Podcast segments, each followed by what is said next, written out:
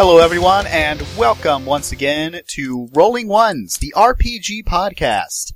I'm your host, Seann, and with me are. Noah. And Jay slash that Canadian guy. Indeed.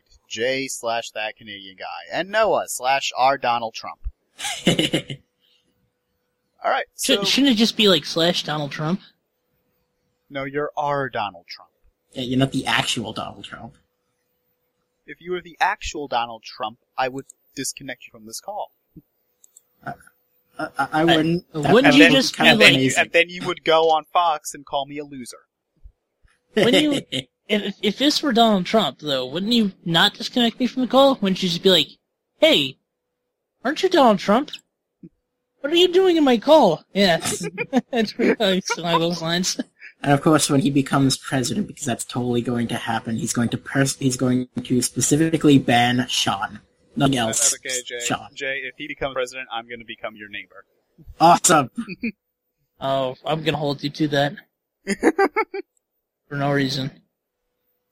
All right. So, uh, quick little announcement, but uh, unlike when we recorded the pilot episode, we now have a Facebook page and a Twitter page and a SoundCloud page. Uh, you can find us on Facebook at facebook.com slash rolling ones RPG podcast, all one word. Uh, you can find us on Twitter. You can find us at Twitter at rolling ones, again, all one word and the ones is spelled out. It's not like the numerical one. It's O N E S. And on SoundCloud, uh, once again, soundcloud.com slash rolling ones. Same, same deal. One word. Uh, do, do I need to keep repeating the one word thing? No. Yes. Do you think they got it? Yes. Okay. And if they haven't, well, we don't want them listening to this anyways. I, I don't want it. Smart I- people only. This Alright. is not a dumbed down podcast. So- smart people only, minus people actually on the podcast. yes. So there you go. There you go. Dominic, you can't listen to this now. That's a, that's just- one of my that's one of my friends. So I'm gonna make him Okay, listen I to was, this I one. was now. wondering, are you just hoping we're gonna have a listener named Dominic? No, I Oh, I hope he listens this far in. as of as of this recording, and for the listeners, we are recording this early. It's on Sunday, and I'm probably not going to release, release this until Friday. Uh, as of this recording, we have 15 listens on SoundCloud and one download, Yay! And yet that- 31 people have liked the Facebook page. So something's not right there. I promise I didn't use any alt to like the Facebook page. I did, however, listen twice to this. No, I'm kidding. I only listened once. But hey, 15 listens on the SoundCloud. That means more people than are in our D and D group. Unless everyone in our D&D group just listened multiple times. Yeah, it's possible. All right, so uh, we are going. We have two news items today. Uh, Jay, you're not going to do that trump that trumpet mouth news thing you did last time. You want me to? Wi- will you please? Okay, fine. Dur, dur, dur, news time. That's amazing. I You should- you should, uh, last time. You should be hired by CNN. Re- replace that Mufasa guy. Uh, alright. So, technically these news items, I already knew about them, uh, last episode, but I saved them especially for this episode because they tie into our theme today. Uh, first news item is that Pathfind, is that Paizo Publishing, the people behind the Pathfinder RPG, have announced a new adventure path called Strange Aeons, which will come out uh, in almost exactly one year. It is Yeah. a, uh, Strange Aeons will send. In which even death may die. Sorry. Yes, exactly. Actually, it is a Call of Cthulhu themed uh, Pathfinder get Pathfinder's campaign. Uh, what? Yeah, it's That- uh, it's That sounds kind of awesome. Yeah, it um will ev- it will start with the player. The players will start as amnesiacs. Uh, it'll involve a lot of travel, and the Necronomicon will be involved, but there's no word whether or not the actual like mythos deities are involved. But Considering that one of the previous adventure paths involved an invade from Russia, uh, probably. Wow. It sounds awesome. And, Yeah. Oh yeah, and there will also be insanity rolls. Yay! Th- Oh, by the way, are the most fun for DMs. Mhm. for anyone who can't tell yet, our theme today is not to do drugs. Right? Yes, Jay. Yes, Okay. it is. I smoke weed. Every day. Every day? God I damn wish. a little too, just slightly too slow there, Jay. Slightly too slow. I can't believe we both thought of that at the exact same time. I mean, it's kind of it's kind of a lazy joke. It's like saying 420. Like, oh great. What Oh, was look at it? you. What was it? Uh, warning: smoking pot can lead to many dangerous side effects, such as never shutting the hell up about the fact that you smoke pot. Yeah, it's the first time you heard about it from me, but yeah, no, totally. I, I never shut up about it. What has this been like 13 weeks now? We've known each other? No, I. No, I was just talking in general. Yeah, no, totally. No. So the fact that a you, lot of peop- the fact that you don't. felt the need to suddenly announce it, uh, just because we are slightly, just slightly in the ballpark of that topic, does raise some questions. Slightly. No, you said it's a, it's not it's against drugs, and I'm like, okay, well, I'm gonna go ahead and diminish that point completely now because I want to, mm-hmm. because that's my personality. Yeah, Yeah, no, sure. totally. We're, we're, I'm completely off base. Yeah. we're- No, we're you're all, right. We're, we're all very impressed by how adult you are smoking the drugs, Noah. Doing drugs in D&D leads to stat loss. Yeah. I actually don't know. I don't think there are drugs in D&D, are there? I don't know. Let's move on to our next news item. Okay. Uh, so this uh, this news item involves Dungeons and Dragons 5th edition, which is the game we are playing in our campaign.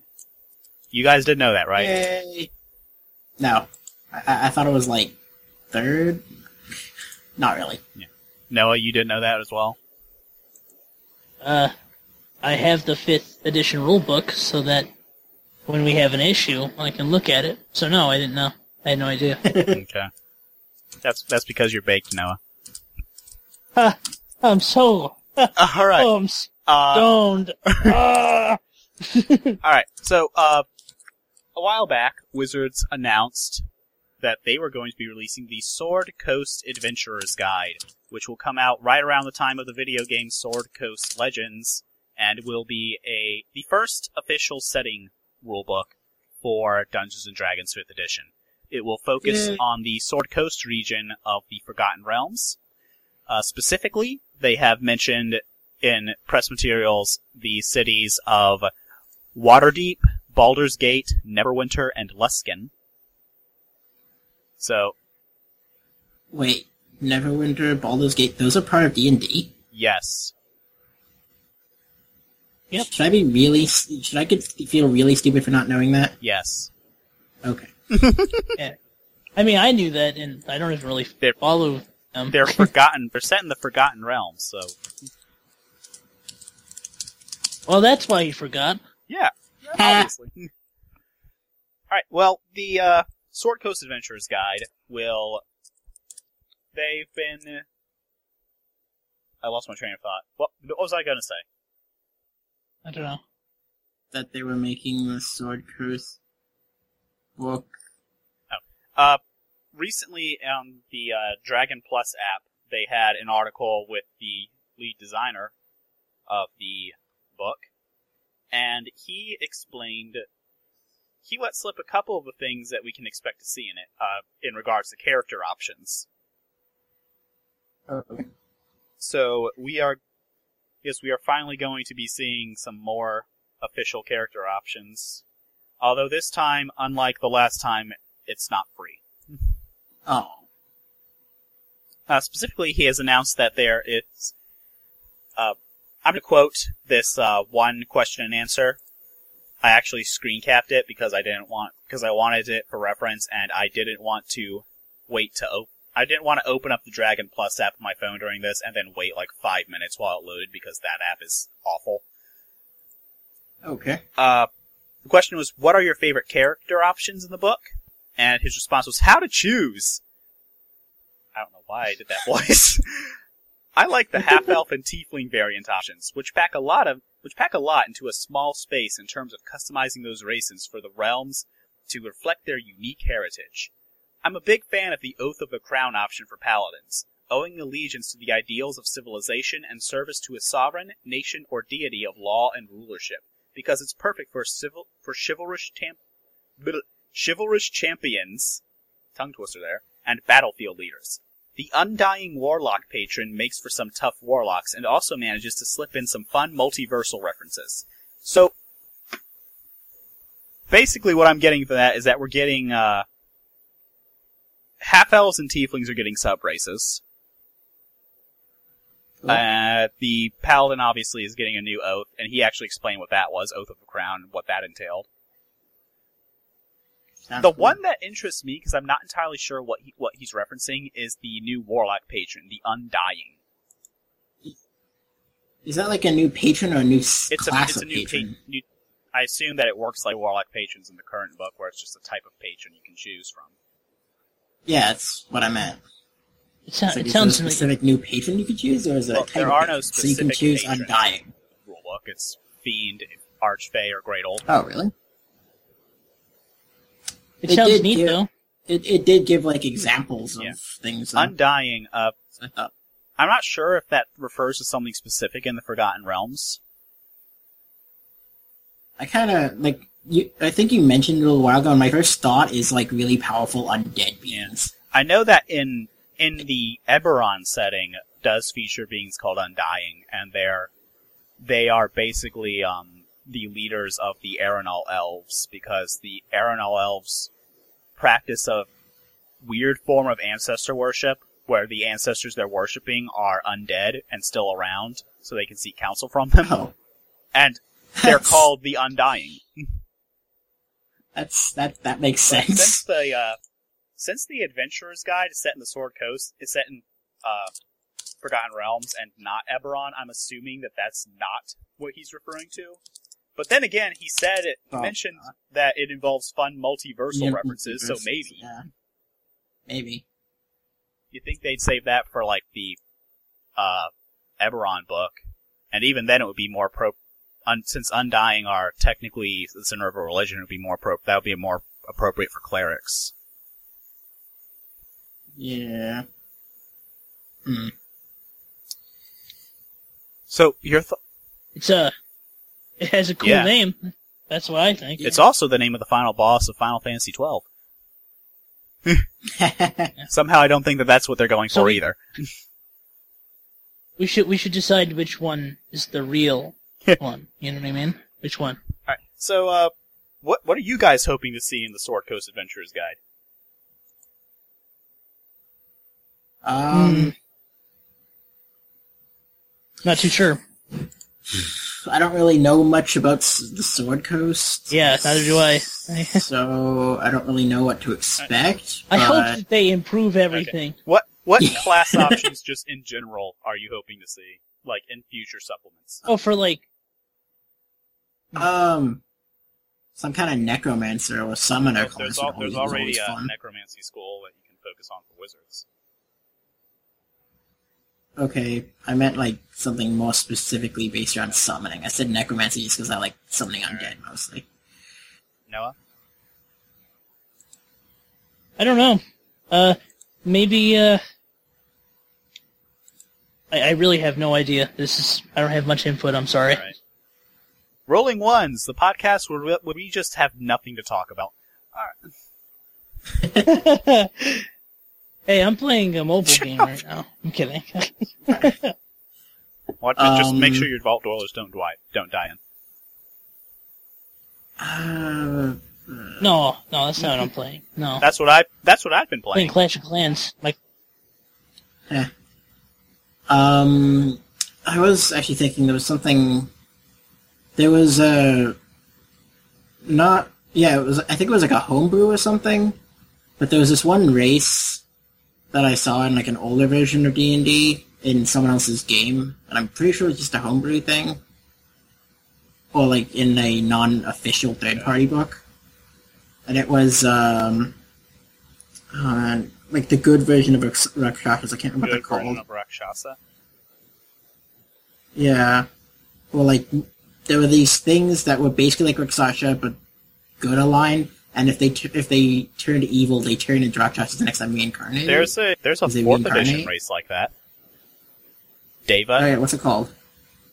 Yeah. Yeah, that's the one I was thinking of. I've only ever seen that and not in like third party books and stuff No, like that. the- though, the so I wasn't sure if Devas it was a are in, um, thing. in fourth edition, they're a race of basically um, earthbound angels, and Yeah, Yeah, I like to see them again because Well- they're like one of my favorite races. My favorite races are Tieflings and the thing is about Devas so- is that um, they took their name in fourth edition. They took their name from what in previous editions was a type of angel, and in fifth edition, okay. that that angel's back in the monster manual. oh, so Yeah, they probably have to they're give prob- them a new name or gonna- something. They're probably not going to import Devas because Devas were basically created for fourth edition, and they're at most they're probably just Yeah. going to release a non DMG version of the Aasimar. Yeah. There was be- uh, also something. I think it was a background called like Chaos Born or something like that. That was pretty cool. I don't know what that is though, so I don't know why I brought it up. Um, you know, it'd be cool is a uh, like an archetype that focused a lot on dual wielding. You know, Pretty sure Rangers have one of those. Yeah. Do they? Well, there you go. It shows you how much I know. Rolling ones. We don't know what we're talking about. I, I, you know what? That's nice. I like that you include yourselves into my mistakes every time. I like that. It's it's like I'm it's like I'm not feeling alone. Yay! Alright, so in case for those of you playing at home, uh our theme for today is Dungeons and Dragons. The biggest role-playing game in the world. The role-playing game that even if you have no idea what a role-playing game is, you've probably at least heard of it somewhere. I never heard of it. What is this thing we're talking about? Your mom. Uh, it's kind of it's, it's kind of like Pathfinder. like I don't know. It's like it's like Shadowrun but without the cyberpunk. It's that fancy Yes. version of Stars But Numbers, right? Uh, uh, well- callbacks. Anyways, So, I figured it would be nice to give a brief overview of the history of Dungeons and Dragons, how the game came to be, how it evolved into what it is today.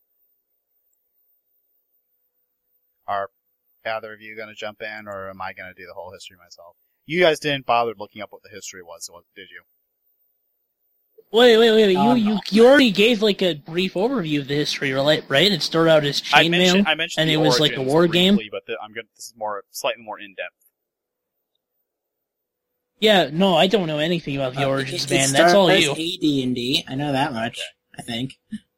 Yeah, so basically, that's just I another said in the terminology Skype chat the that first this is what we're going to be talking about, and you guys didn't bother to do any research.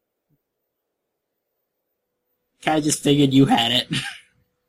Okay, well, you know what? For future reference, so I will do that in the future. Okay. I, I'm just Sorry. gonna open up a tab for no reason at all. Why do I even have partners Yeah. in this podcast? I have no idea why we're here. Because you'd be, Huh. you'd get lonely, you know. Would I though? Would I? Yes, I would. Yes. I mean, you probably lose motivation really quick if you were just talking to nobody for like an hour. We And if you didn't, you'd go make crazy. The loneliness fun. All right.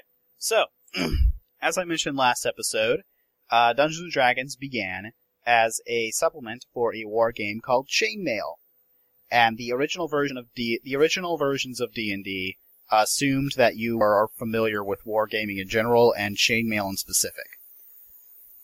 Uh, it ended up growing uh, in popularity beyond that, and soon they started releasing. Soon, o- original D&D, or OD&D as people sometimes refer to it, uh, became its own thing. And with, and they started releasing a lot of different box sets and a lot of different versions of it. And so when people say OD&D, they're referring, they could be referring to one of a number of different release, releases. Uh, there was the Moldvay version, I think is how it's pronounced, Moldvay or Moldv, I don't know. Uh, there's BECMI BX, uh, Holmes Basic. Uh, ba- basically just a bunch of different releases, and eventually, the game was sort of consolidated and then split, so that you had two Dungeons and Dragons lines. Basic Dungeons and Dragons and Advanced Dungeons and Dragons. You you have heard of Advanced Dungeons and Dragons, Oh. correct? Yeah. That Yes, was AD&D. right? Okay. I only heard of AD&D Okay. actually, because it's because like um, it's only because like on roll twenty, just it lists AD&D, and I don't don't remember seeing just regular Yeah. D&D first edition. Yeah. Indeed. Yeah. Uh, when people Yeah. refer, this is Advanced Dungeons and Dragons is indeed where the edition numbering began, uh, because it eventually received its own little rules update, which was called Advanced Dungeons and Dragons Second Edition. Yay! Yay. And lo, the E's were born. Moving up in the world. And um. The game at the time was owned by the company TSR, and throughout the '90s, TSR published a lot of stuff. Like they were just putting out box sets and supplements and books and just constantly, and they were get, commissioning all these people to write novels, and they ended up. Yeah, so they they're just throwing stuff at the yeah, wall. what happened was that hoping something would TSR ended up oversaturating the market and competing with themselves. Oh, whoops. Hold on, guys. You know what you're doing. Real good. I have no idea what the hell that was about.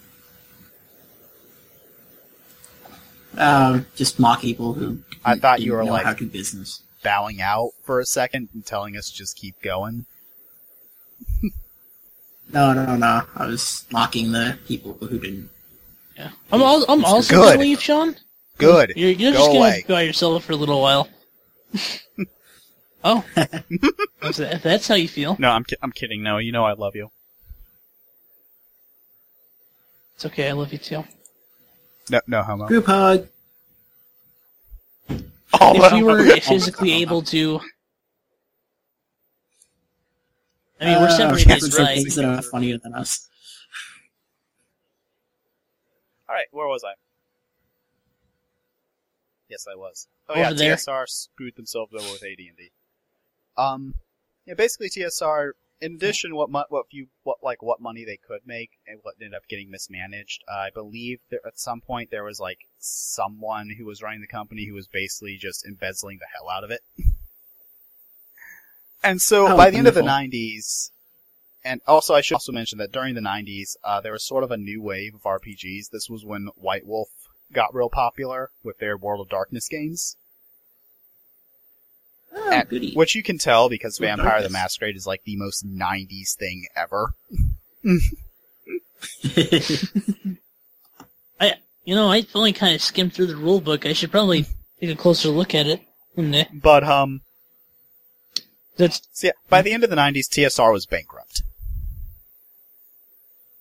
Yeah. Why are you cheer? Okay, whatever. Um, he doesn't understand capitalism. He's a communist. I don't know. They sound like they weren't doing very well, so I kind of figured we were glad they were gone and that new people probably took that over. sounds perfectly reasonable, comrade. Alright. Well, hey, it's capitalism. you want to, the people to be making money. The people who are failing He's- it are people who don't get back bailouts. Look, he's in Canada. He's a socialist, alright? He doesn't understand these things.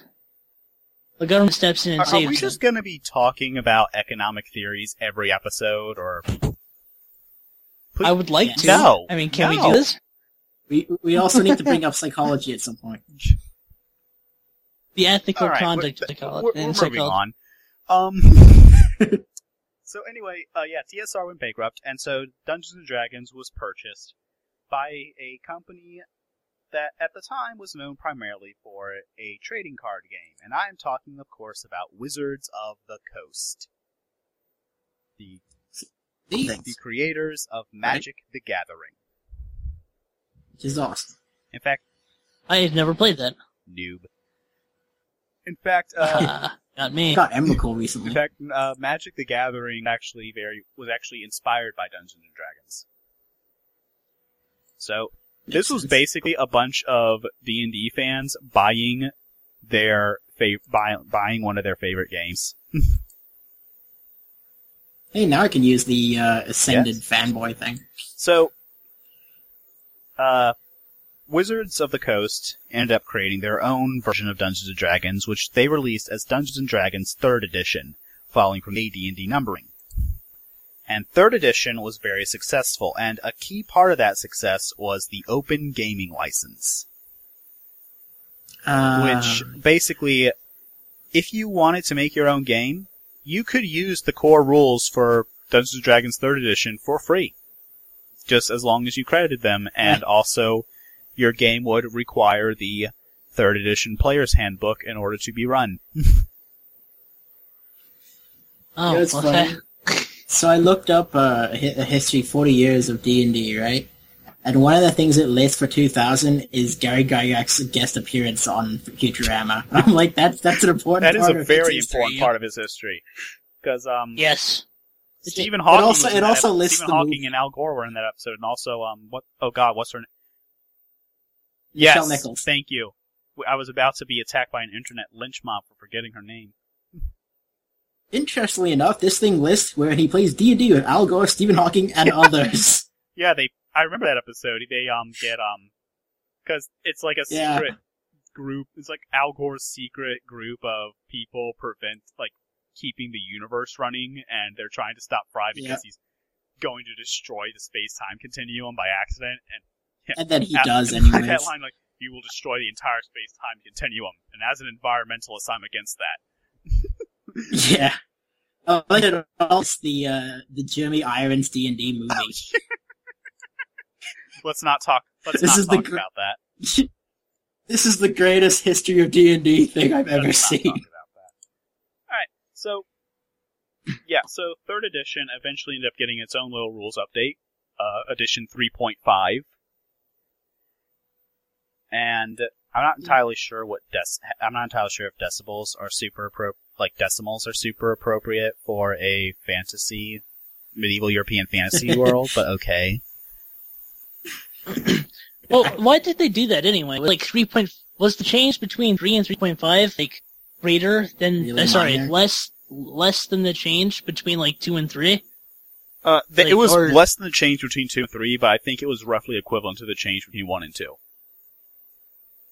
Oh, so pretty much they just wanted to. Basically, they just didn't want to be seen to be moving too fast. Like, It was, ah, it this was is- still the same core four, system. They just tweaked it a bit to make it run better. Ah, okay, there you go. Okay, well then it makes sense for it to be a, a decimal. Yeah.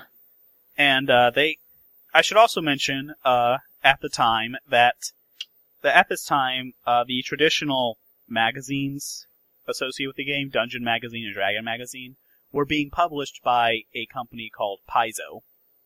Remember them, kids. They will be important later on. but yeah, anyway, um, after a few years of enjoying success with 3.5, Wizards decided it was time to move on with a fourth edition of the game. Fourth edition was slightly controversial. Slightly. Oh, so Uh, it changed. It changed a lot. Fourth edition is often compared to video games, and I mean, it's not. It's not exactly an unfair comparison, but I feel like people who make the comparison are simplifying it a bit. Uh, wait, they compare between what? Because like your microphone Uh, is weird video for games. me on my end. Yeah, you. Oh, Oh, okay. wait, did, That that so actually that didn't sense come out me. at all. What I just said. No. Wow, yeah. I really need a new mic. We were just politely being silent, and I was like, you know what? No.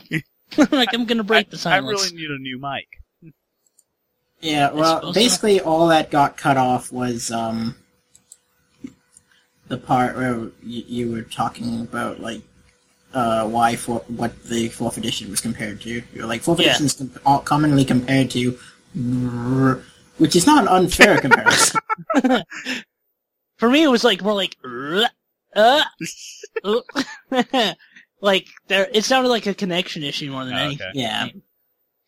Okay, well, um, so yeah, fourth edition was very much more focused on tactical combat. That is where fourth edition shined. Everything else, uh, Yeah. didn't really. Fourth edition is not really a rule set for much else.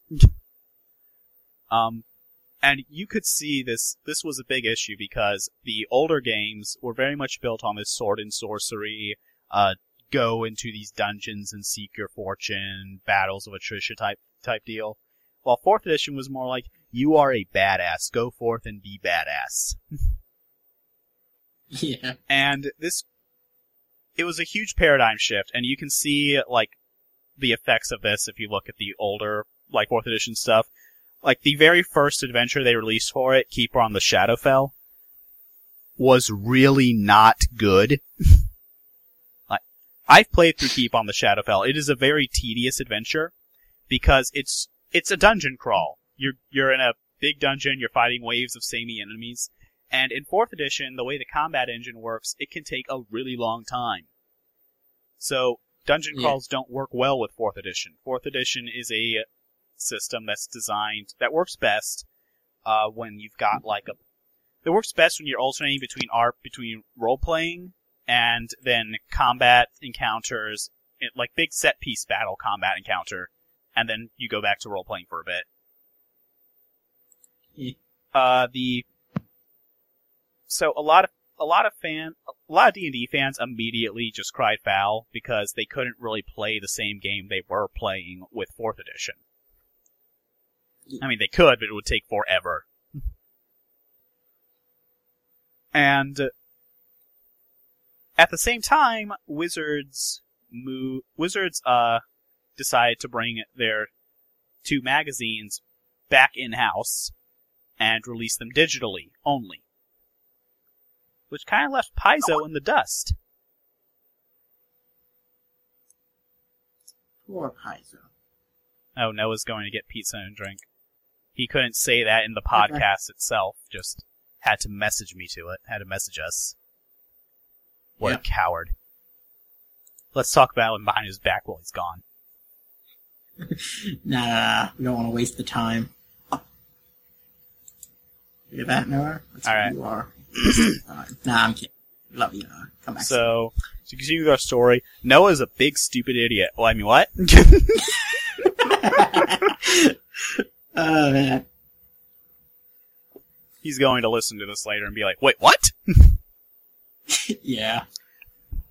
Kidding, Noah. You're, we're saying this with love, Noah. Yep. We love you, Noah. Come back soon.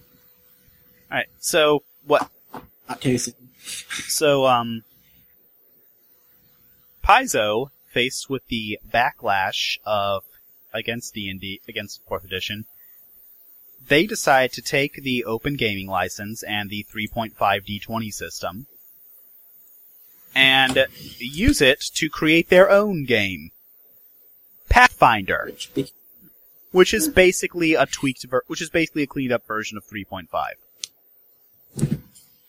and one of my favorite versions. And so Pathfinder became Dungeons and Dragons' biggest competitor. Now there is there is is some there is some bickering about when exactly Pathfinder over overtook sales of D and D. Uh, the bickering is not helped by the fact that it's really hard to get hard sales data for Dungeons and Dragons. The closest you can for for RPG and the closest you can get is a um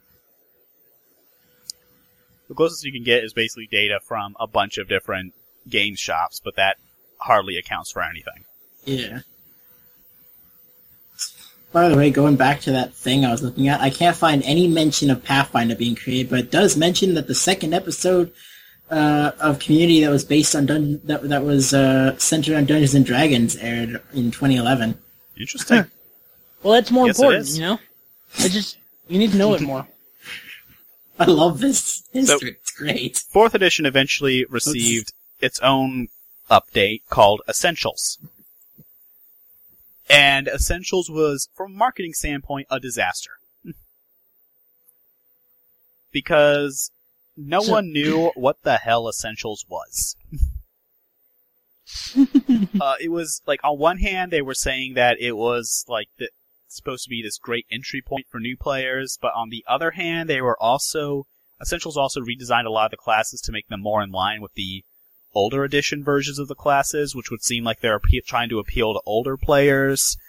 And it's just the whole thing was this marketing nightmare, and they never really communicated what they were trying to accomplish with the Essentials books.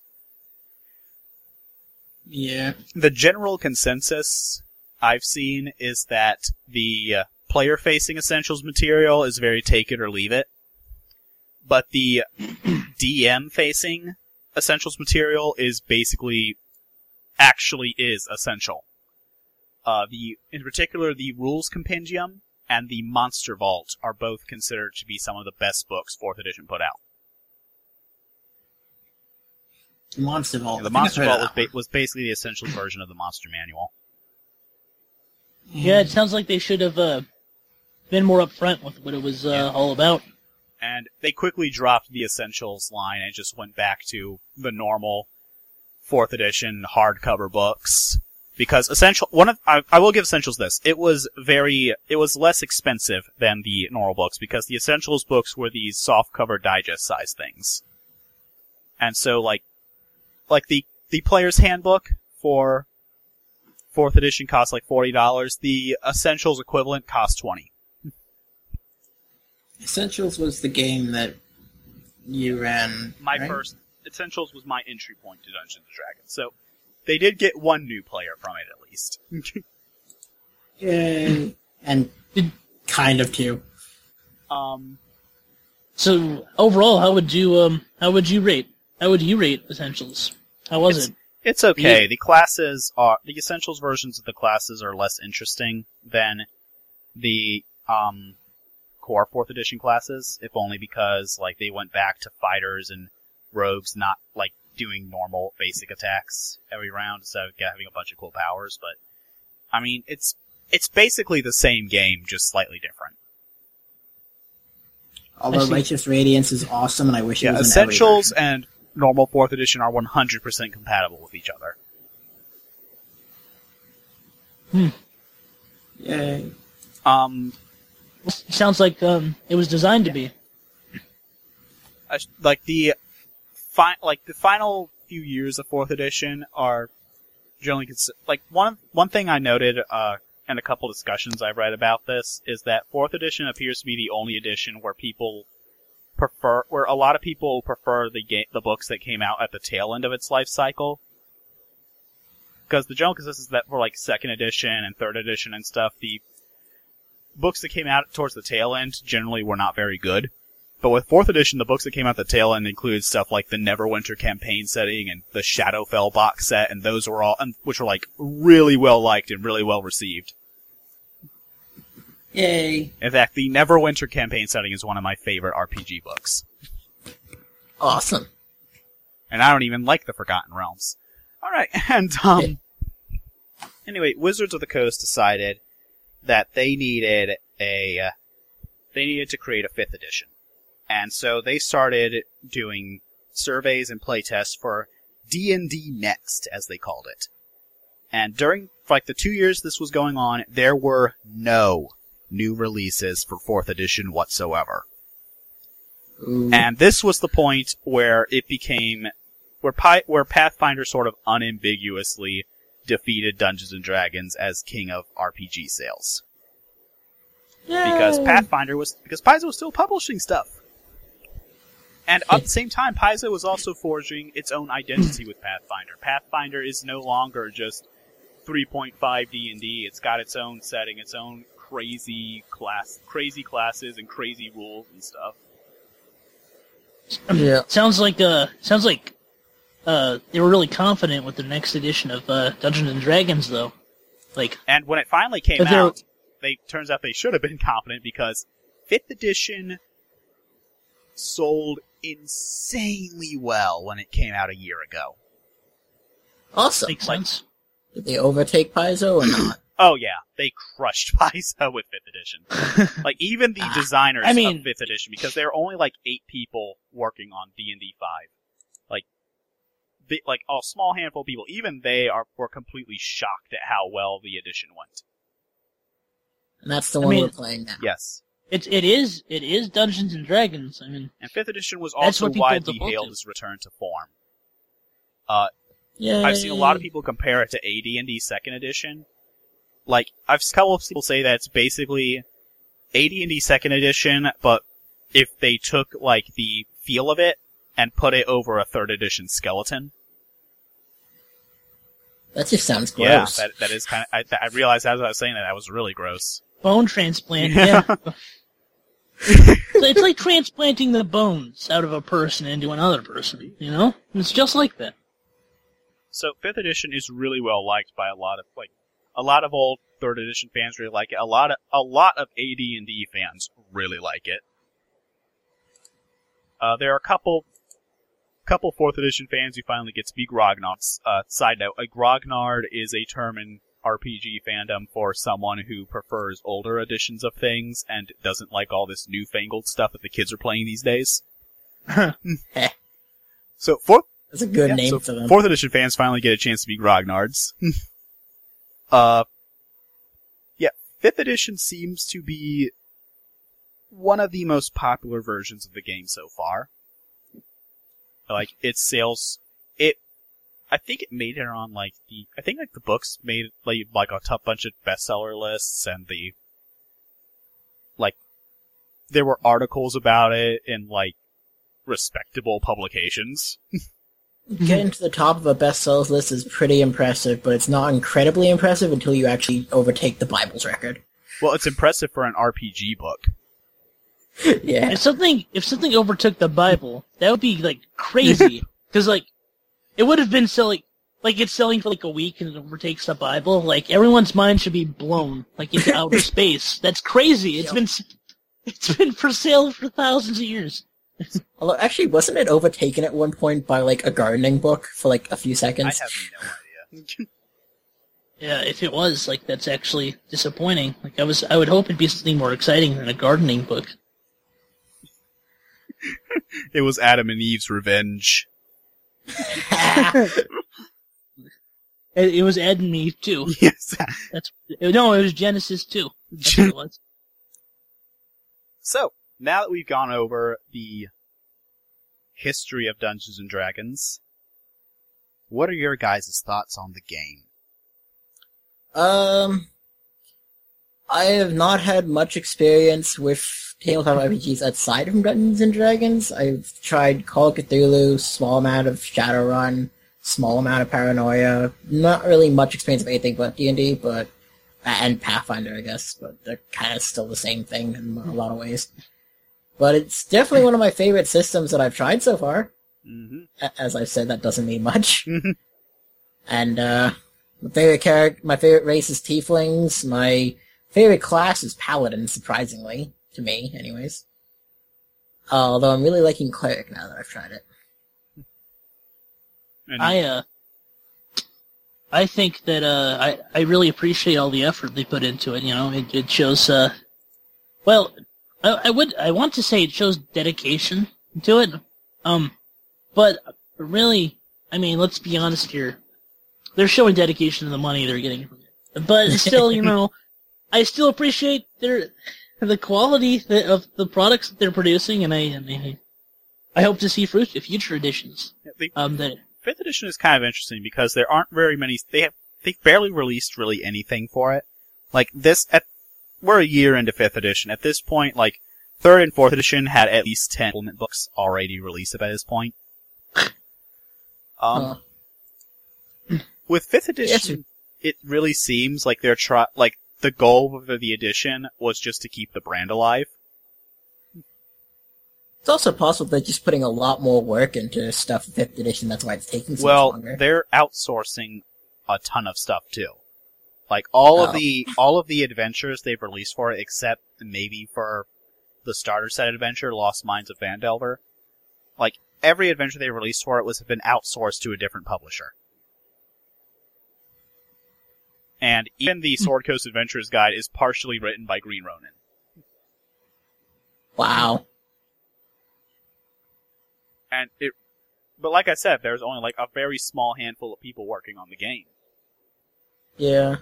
And yeah, Wizard of the Coast at some point got purchased by Hasbro, and Hasbro seems to be interested in D and D primarily as a brand because it is a recognizable Yeah. brand. There's not much money to be made in RPGs, but the D and D brand now that mm. I still oh now god, want to. you'll see yeah, some I s- toys at Toys R Us for like you know, p- port purchasable like orc figures or whatever. You know? But I mean, you can see you can see evidence of this because like the Sword Coast Adventurer's Guide comes out around roughly around the same time as the video game Sword Coast Adventures. That's that's brand synergy, my friend. Yeah. You're Although like, I whoa, now, what a weird coincidence. after since you've made me aware that Hasbro, you know, ha- owns D and D essentially, I've been really wanting to make a campaign wherein the ca- player characters buy up parts of a city and eventually kill a guy who looks like Moneybags. Thing is, I don't think Hasbro really cares about D and D. Like this, this last year was the first time it even showed up on their like finan- on their yearly financial Wow. Hmm.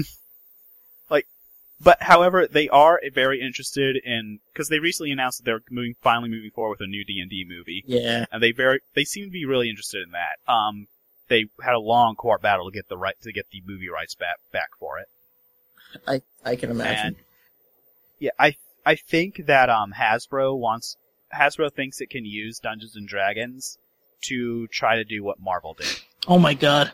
Oh god, would- they want to create a D and D universe. Yeah, I think that's what they want. That to do. could either be the worst thing ever made or actually really awesome. But they need to get The Jeremy Irons to play they- someone in it. No, here's here's what I think they should do with it. Um, I think that they should have one film series per uh campaign setting. So like one Yeah, Forgotten that's what I was series, thinking. one Eberron series, and then they should you and then they should have like a Planescape movie or something in order to cross them over with. Yeah, that actually would be really cool. Yeah, it would also incentivize releasing more uh, campaigns. So Yeah. Yeah. yeah. Give me my Eberron and Ravenloft campaign setting. Ravenloft. fifth edition.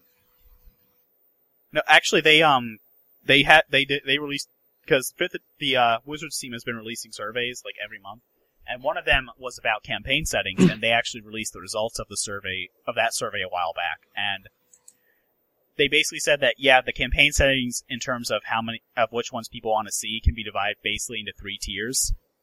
Uh, the first tier has five settings, and these are like the five most popular ones Okay. and they are Forgotten Realms, obviously, um, Eberron, Huh. Dark Sun, Ravenloft, and Planescape. Awesome. and you know that makes sense. Uh, Forgotten Realms is like these the setting that they've been pushing a lot. It's always been like the biggest campaign setting. It's in the D&D. basic D and D setting, right? Or is that great? Uh, it, it as a fifth edition, it might as well be because all the fifth edition adventures are set in it. Uh, it's basically being used as the baseline for 5e. Okay. Um, Eberron, uh, it's it's probably the, newest setting, aside from well, I guess aside from Nentir Vale, which was the fourth edition um, default setting. But Eberron, Eberron, I think came out in like 2003, maybe. Oh wait, wasn't part of Essentials? You just were using it as the place for Essentials game? Oh no, Eberron, Eberron uh, won a contest. Oh, okay. Incidentally, the guy who wrote Order of the Stick, his setting came in second place. Oh, well, his setting. Uh, I don't know anything about because Wizards technically owns the top three settings from that contest. ah. So they might still use it, basically. Probably not. Probably not, but I mean, if they own it, they probably own it for a reason. But Other um, they'll use it like when they run out of like they run out of like their own ideas, like the and they want to make more money. Like okay, this guy's so yeah, Eber- Eberron was kind of popular just because it was so different when it came out, and it was one of the few settings that got a fourth edition write up. So it makes sense that it's still really popular. Same with Dark Sun because it had a it was really successful with fourth edition with its fourth edition version too. Yeah. Even though it's there was no third edition Dark Sun, it skipped from two E to four E. Um, Planescape. At first, I thought that's kind of odd, but it makes sense because Planescape is very popular with AD&D fans, and as we established, a lot of AD&D fans really like fifth edition. Not to mention, At the same time, Planescape's just an awesome idea. Moving yeah, between at the same different time, places. Planescape, Planescape is also the setting of one of the of like what is considered to be one of the best uh, computer RPGs ever made, Planescape Torment. Yeah. So the only one that I really think that really does that really does kind of surprise me is Ravenloft's placement in the top five. I'm not surprised. Everyone I loves mean, I ye like old gothic Ravenloft. horror. I just didn't realize it was that big. Everyone loves ye old gothic horror. Yeah. That's why I Bloodborne's so know. right now.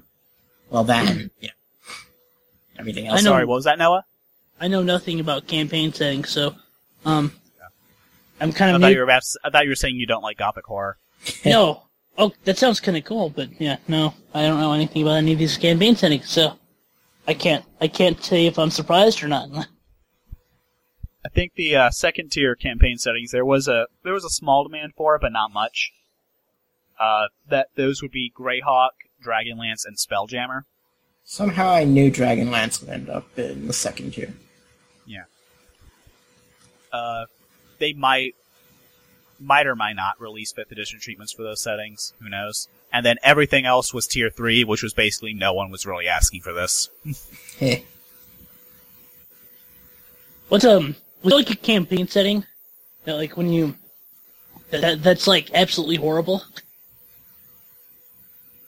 Uh, that you there know have been a few that no one really liked, but honest, there. Uh, Like I'm not really sure if there's any that have been super horrible.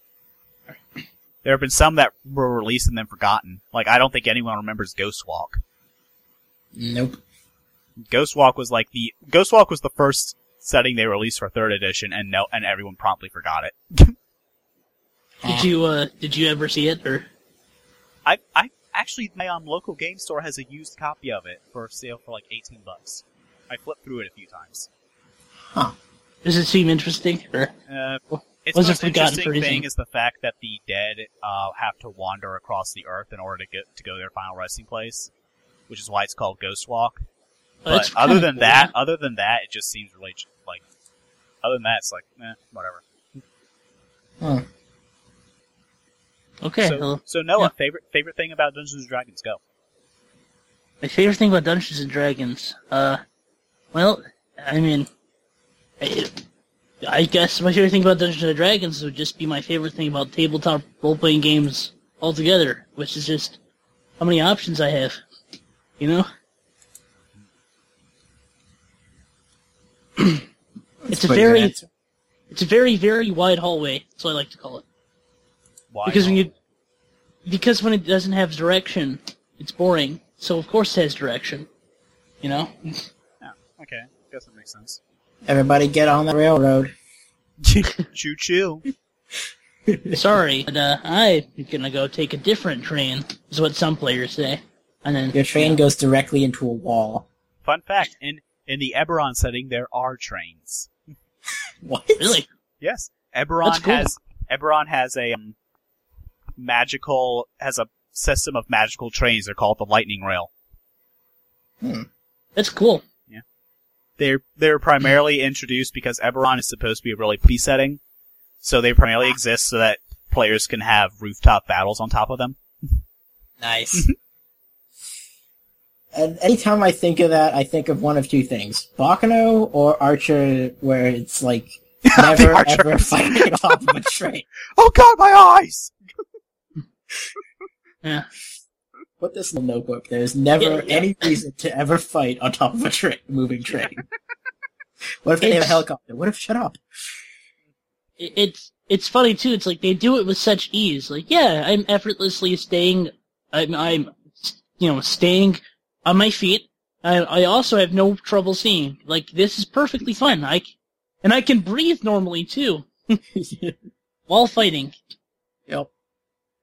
I love Gotta that Archer admit, though- episode where he gets a, he's all excited to be on the roof on like the train top battle, and then he stands up and immediately screams in pain as the air rushes into his eyes and falls Yeah. over. That was a great episode. the, the freaking ocelot running around peeing on everything. Yeah.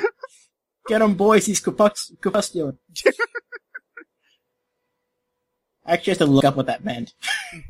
This is the that was actually one of the first times I had to look up something. Hmm. Like look up a word. Oh man. Um I was gonna say something. Oh yeah. Regardless of whether how stupid it is or not though, fighting on top of a train definitely looks awesome in movies and stuff. Yes, it does. In the um fourth edition Eberron campaign guide, one of the chapter like chapter um paintings is this insanely cool picture where there's like a warforged hanging off of a hanging off of an airship above like hold he's like he's, he's got one hand on the airship and he's on his other hand he's got like a sword and he's looking down at this uh, lightning rail train that's speeding down below him like he's about to jump onto it Oh, that's pretty awesome. Yeah, it Oh, seems like he could have waited a little bit though before falling down. and not be awesome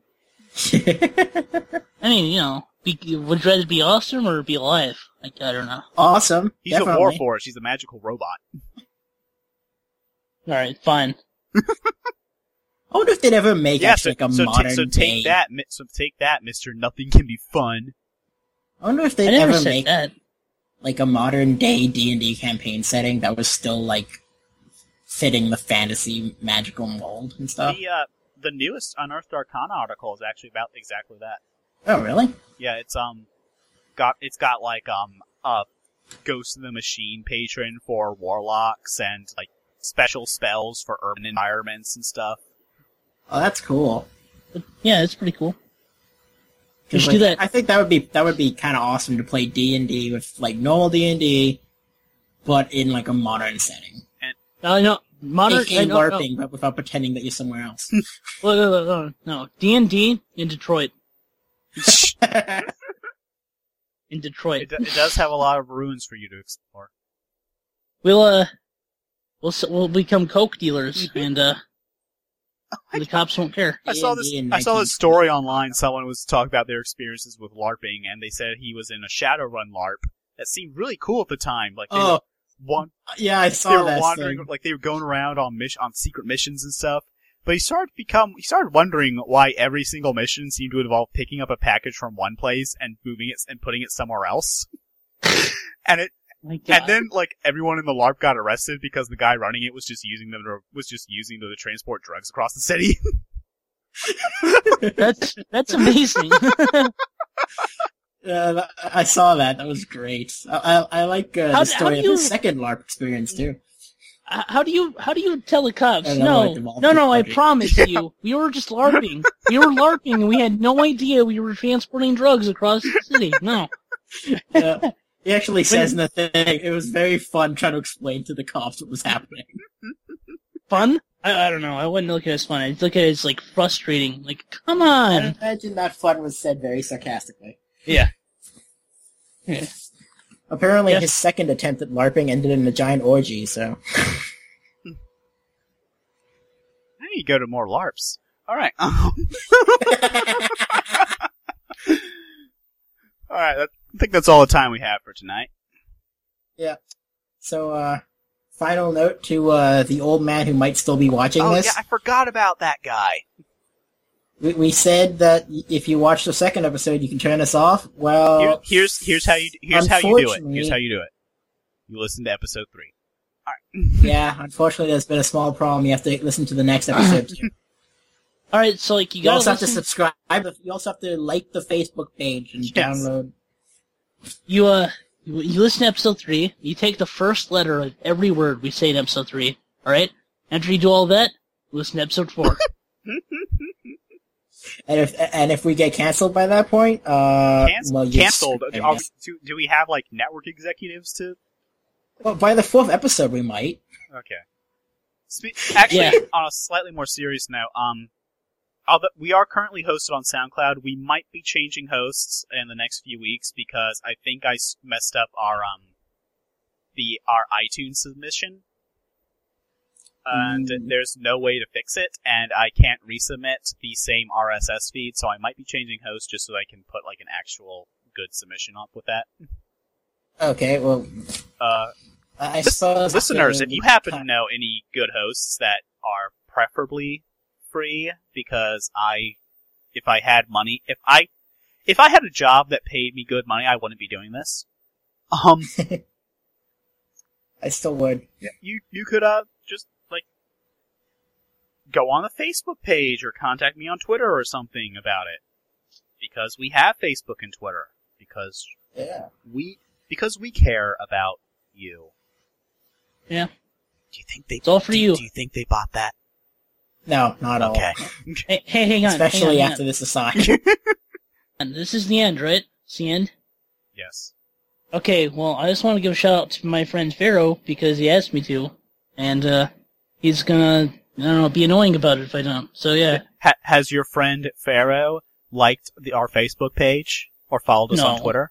no, Then he doesn't deserve a shout out. Yeah, screw him, man. yeah, Not censor his name then. Not really keep listening to us. like the Alright. Facebook page. Follow the Censor Twitter. his name then, and I'll just talk about how mean you were for censoring his name. Like, wow, I can't believe he did that. What a jerk. hmm All right. Uh, thank you for listening to Rolling Ones, the RPG podcast. Once again, I'm Seann. Noah, I'm Jay slash that Canadian guy. All right. And uh, I don't know how to end this. all right, The end. do it. Just press the non n- not recording button. Uh, should then- I? Should I really? You just Okay. yeah. Okay. But but bye, listeners and confused old man. Bye. See ya. You've been listening to Rolling Ones, the RPG podcast. If you enjoyed the show, then why not like us on Facebook at www.facebook.com slash Rolling Ones RPG podcast. You can also find us at Twitter um, at Rolling Ones, just one word. Uh, yep, that's everything I've got to say right now. Uh, once again, the music is Longed For Fusion by In Memory, which is licensed under Creative Commons, so See you next week.